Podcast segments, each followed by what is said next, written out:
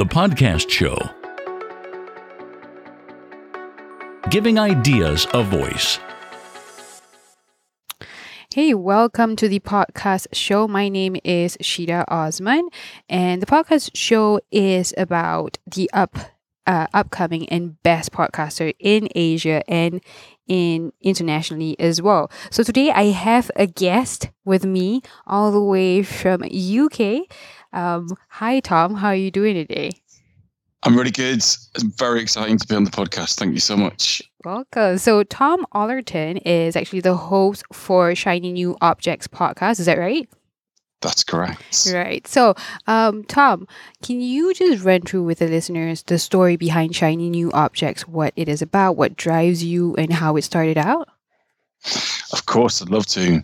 So, a year last January, I set up my own business called Automated Creative. And the ambition of the business was to reinvent advertising using artificial intelligence. But before that, I was an innovation director at a social media agency called We Are Social. And that job means that you have to be a generalist. You have to understand all elements of marketing, every aspect of technology from every company, so you can be a a fountain of knowledge for your clients. So I went from being a generalist at an ad agency to being a specialist in my own very niche business. So what I wanted to do was to not get lost down a rabbit hole of creative artificial intelligence and keep a broader perspective about what was going on in advertising. So I thought I haven't got time to go to conferences. I can't read blogs all day. But what I could do every week is interview someone who is influential and interesting from the world of advertising about their vision for the future of marketing and advertising. So every week, pretty much, I interview someone who's far cleverer, far more senior, far more experienced than myself about what drives them, but also what their vision for the future of marketing is. So it's really a tool for me to learn, uh, for me to network, Yeah. and myself exposed to new ideas. Yeah. So you started out in April 2018, right? Uh, the, yeah, yeah, that sounds about right. Yeah, Yeah. feels like longer than that. I'll be honest. So, um, the reason, correct me if I'm wrong, but one of the guests that you have on your show is actually Craig Fenton from uh, Google. He is the director of strategy and operations. Was that right? That is correct. How yes. how was the, you know, how were you feeling when you were interviewing him? Well, it's quite an amusing story because I partner with an event in the UK called MadFest, which is uh, uh, an event about marketing and advertising. So, what we do is we send each other guests. So, if I interview someone interesting, I say, "Oh, you should also go and speak at this event," and Dan at MadFest also goes, oh, "You should speak to Tom." So there's a there's a nice kind of um, symbiosis there. And he said, You should go and speak to this guy called Craig at Google. So Mm. I thought, Okay, cool, I'll go Google, whatever. And, and so I was waiting in this room. Uh, Craig's PA had put me in there. And so Craig arrived and I said, Oh, hi, Craig. Really pleased to have you on the podcast. What what do you do? And he said, Oh, I'm I'm essentially the COO of Google. And which point I was like, okay, wow, right. um, but in in despite his seniority, he's a very down to earth, lovely guy. And in fact, the whole experience was so positive for him that he tells me that it inspired him to set up his own podcast. Yay! So he now has his own podcast. I think it's called Coffee, Eggs, and Inspiration. Uh, I, I believe it's a working title. But the interesting thing about that is he he records the whole thing, podcast and YouTube, uh, from his uh, Pixel 3 phone. So, like, obviously, Google Pixel. Yada, yada, yada. So he's trying to do the whole thing, like, all within the uh, Google ecosystem. Uh, so yeah, it was it was a brilliant experience, but I had no idea who he was until literally before I started recording. So, um, in regards to that, how did you, since we're talking about guests, how do you source out for your guests? Do you, like, for example, um, Craig Fenton, do you like send them emails or do you, you know, have someone who assists you on that or is it automated? Uh, I have always invested my own time into networking. I, I really enjoy people and meeting them and that has always been a motivation of mine in this industry. I don't, not a massive fan of being stuck in front of a computer all day. So I've, I've, I've run my own events for years. I run an event called I'll Be Back, mm. which studies the intersection of creativity, ads, and AI every month uh, in in London, and that gives me the chance to meet lots of people. So I I think I'd like to think my network is strong enough that I come across people uh, but also the partnership with Madfest and the event is uh, is a really big part of it. So I try not to do any cold calling mm. or reaching out to people. It, I find I get better guests when I get introduced by someone else. So uh, if I if I didn't know anyone in this market, I think it'd be very difficult. But uh, I, I like to think that if you if you do good work and you're a good person and you're respectable and nice to people, then You'll respectable and nice after. people will come your way. Yeah. Okay. So, right. For I understand that shiny new objects is about the latest marketing technology and um, to make sense of it for brands and their agencies. How do you research for your topics? Is it I do I do no research whatsoever. Uh, I haven't really got that much time or money to spend on the podcast yeah. because I'm running a business at the same time. So I have a Google Doc briefing template that I set that has all the questions, that has all the background, yada yada yada, and that gets sent to the guest beforehand. And I say, don't tell me what your shiny new object is. Just come and tell me what it is. So I don't I don't do any preparation or choose the subjects. That is entirely up to the guest. And I I don't know if you agree, but I think that interview podcasts, the thing that makes them really good, I'm sad to say, is the guest and not the interviewer. Yeah. Uh, you know, if you've got an amazing guest with an amazing story, you could pretty much say anything and they'd be brilliant. Uh, so I, I tend to trust my instincts about whether the person is a good talker, is interesting, and has the right experience. True. Yeah, that's actually very true.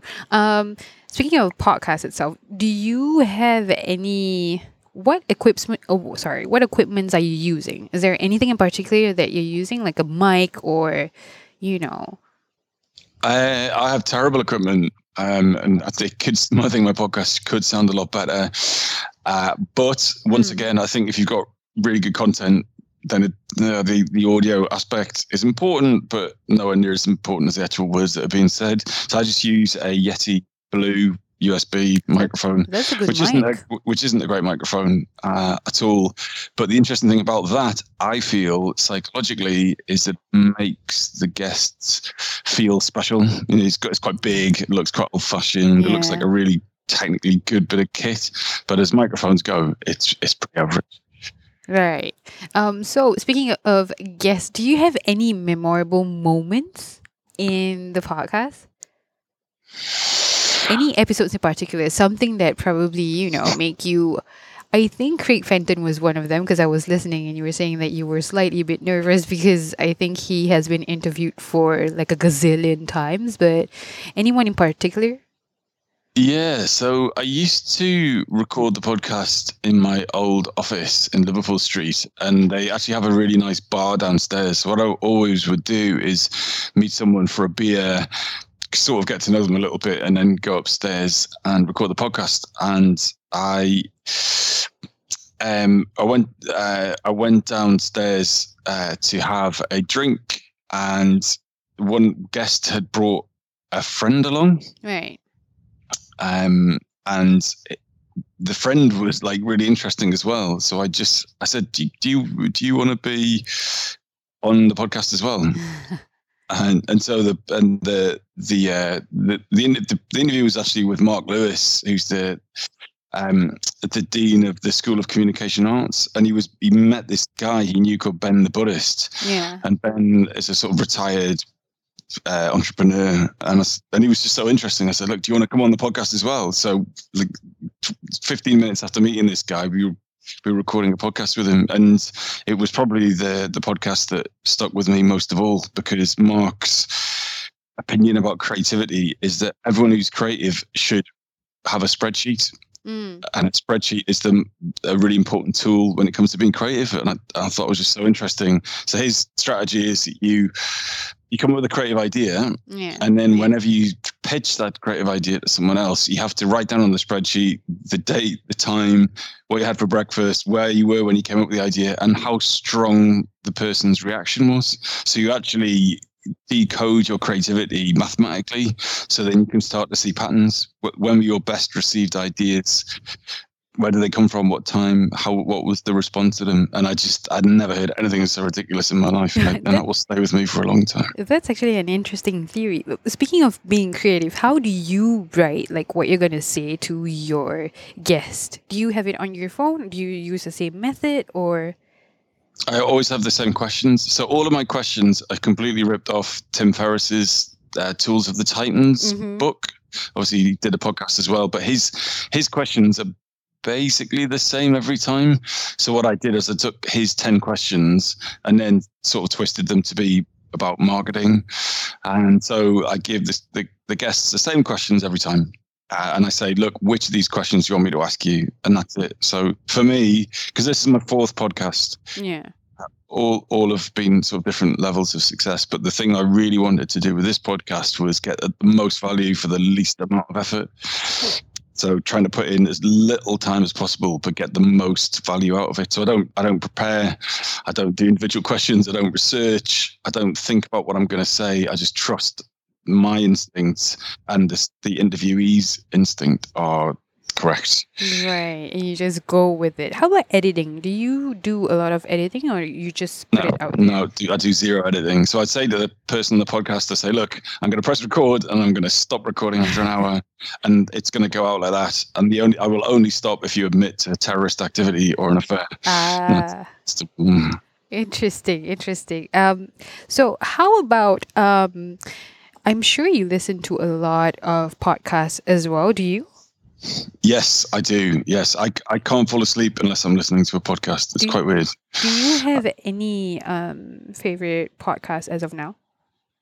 Uh, yes, I do. I could talk about this all day, uh, but I'm sure you haven't got time. I'm a massive true crime fan. I love Oh, the genre. Yeah, I think they just to rattle off. They Walk Among Us, which is a true crime true crime podcast about the UK.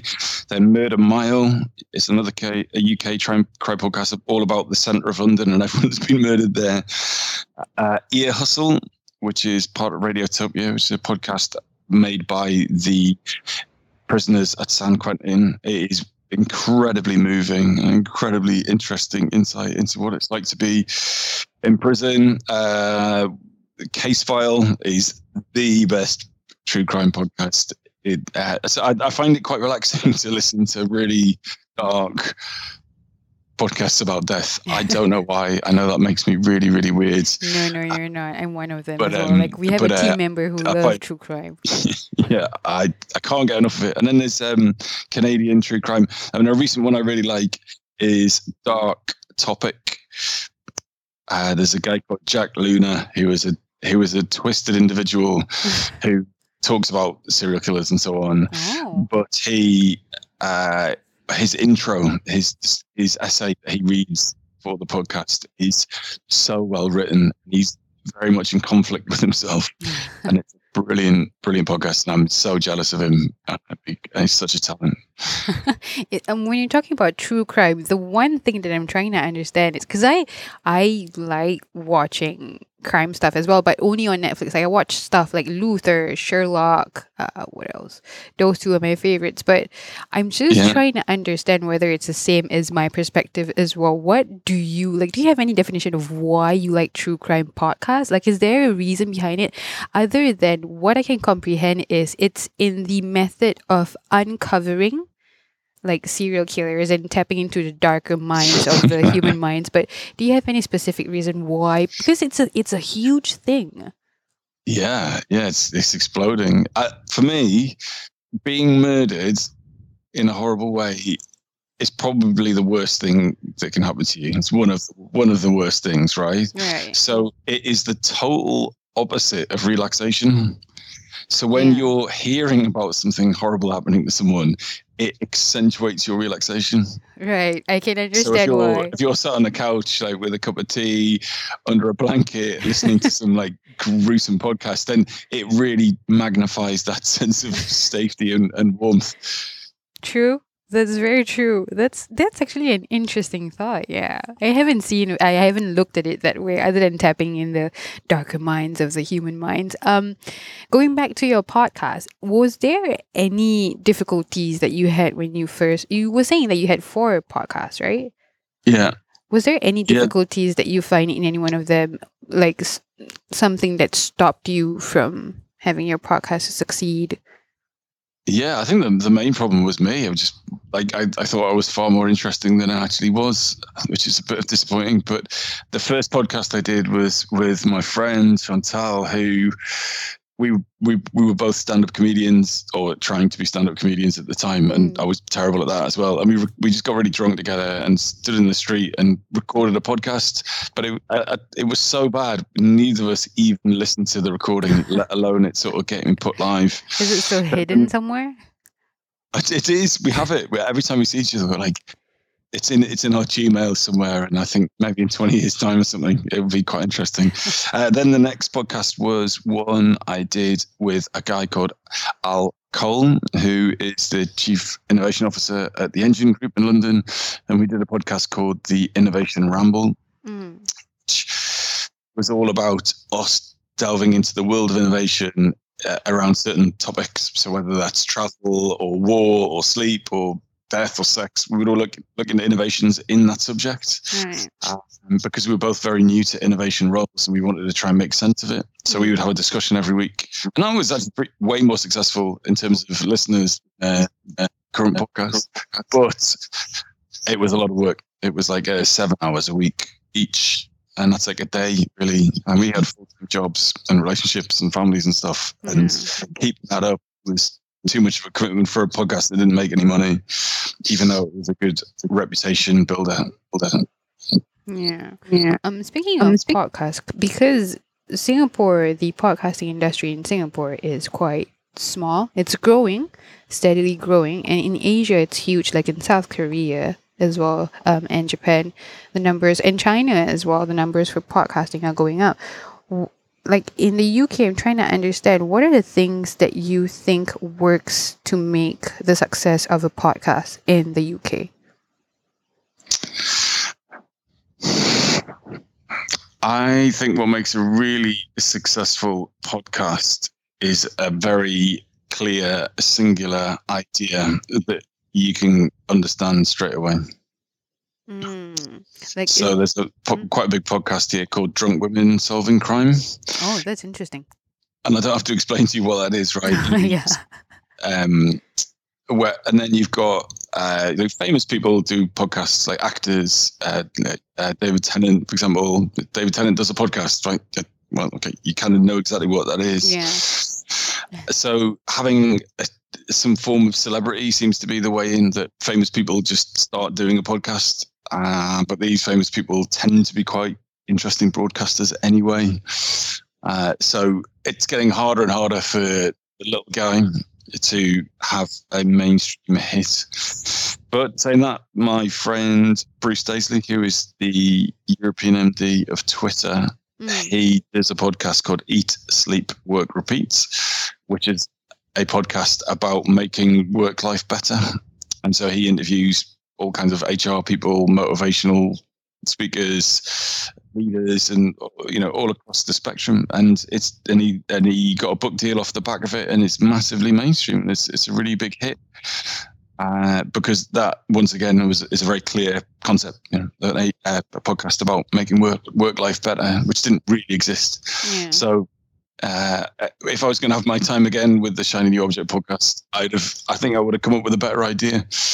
Uh, it because it's it will my podcast will never go mainstream. It's it's very niche and it's not about scale. It's it's, it's targeted a very small group of people. yeah, but but, you're wouldn't it be nice to have a hit nonetheless? but you're passionate about it, and your content is quite good as well.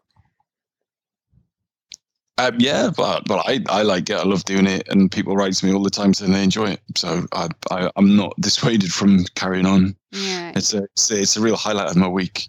Getting to meet interesting people and learn from them. It's a, it's a real treat. Yeah. Do you guys have any um festivals? Like I said, I, I know that in the UK podcasting is huge, and as you have said as well. But is there any festivals or conventions um in the UK?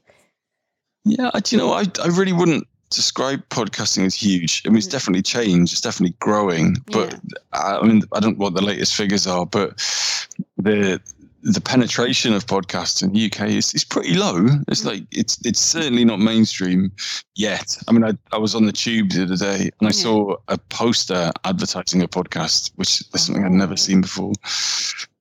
So it's definitely changing, but it you know, like my mum doesn't listen to podcasts. and I'm probably probably the only person in my whole family that does. So Oh. it, I'm not my family represents the entire UK, but it's I think that that that says a lot on its own, right? No, we're the same. I listen to. I, I think I'm the only person who listen to a podcast in my family as well. um, is there any okay for those new podcasters who want to start a podcast? What would be your hacks or advice for them to blow up their podcast? Is it content? Is it duration, marketing, or consistency? What do you think? I having never blown up a podcast, I I would the first thing I'd do would ignore anything I say. Uh, I would if if I was going to do it again, what I would do is the Tim Ferriss technique, where I would think up ten or maybe twenty ideas for podcasts and be able to describe that podcast in ten words. So uh, I know drunk women solving crime is four words or uh, whatever. Like, and then what I would do is I would buy ads on Google yeah. like PPC or pay per click ads, and I would put tiny bits of money behind all of them, hmm and I would put those adverts in front of people who who who was searching for podcasts, and I would cap cap the bid so I couldn't spend more than like a hundred pounds or whatever, and then the but each ad would be one of those descriptions with the title. hmm And so the ad that got the most clicks would be a very strong indication of the the podcast that would be most successful. Yeah, that's So, yeah. Yeah, so I would I would just like that if you've got an idea for a podcast, brilliant, but come up with 10 more and test them somehow. I mean you could you could even put it on Facebook. You could do a list and go, here's here's my 10 ideas for a podcast. Which one do you think sounds the best? Or put it on Twitter or email it to your email list or send it around the office. But I would try somehow and get a really broad range of people to feedback on what you think of your podcast ideas. Or completely ignore that and just do it because you love it. yeah. But if you're doing, doing something because you love it, doesn't mean it's going to be big. Yeah, that's really sound advice. Um, so who?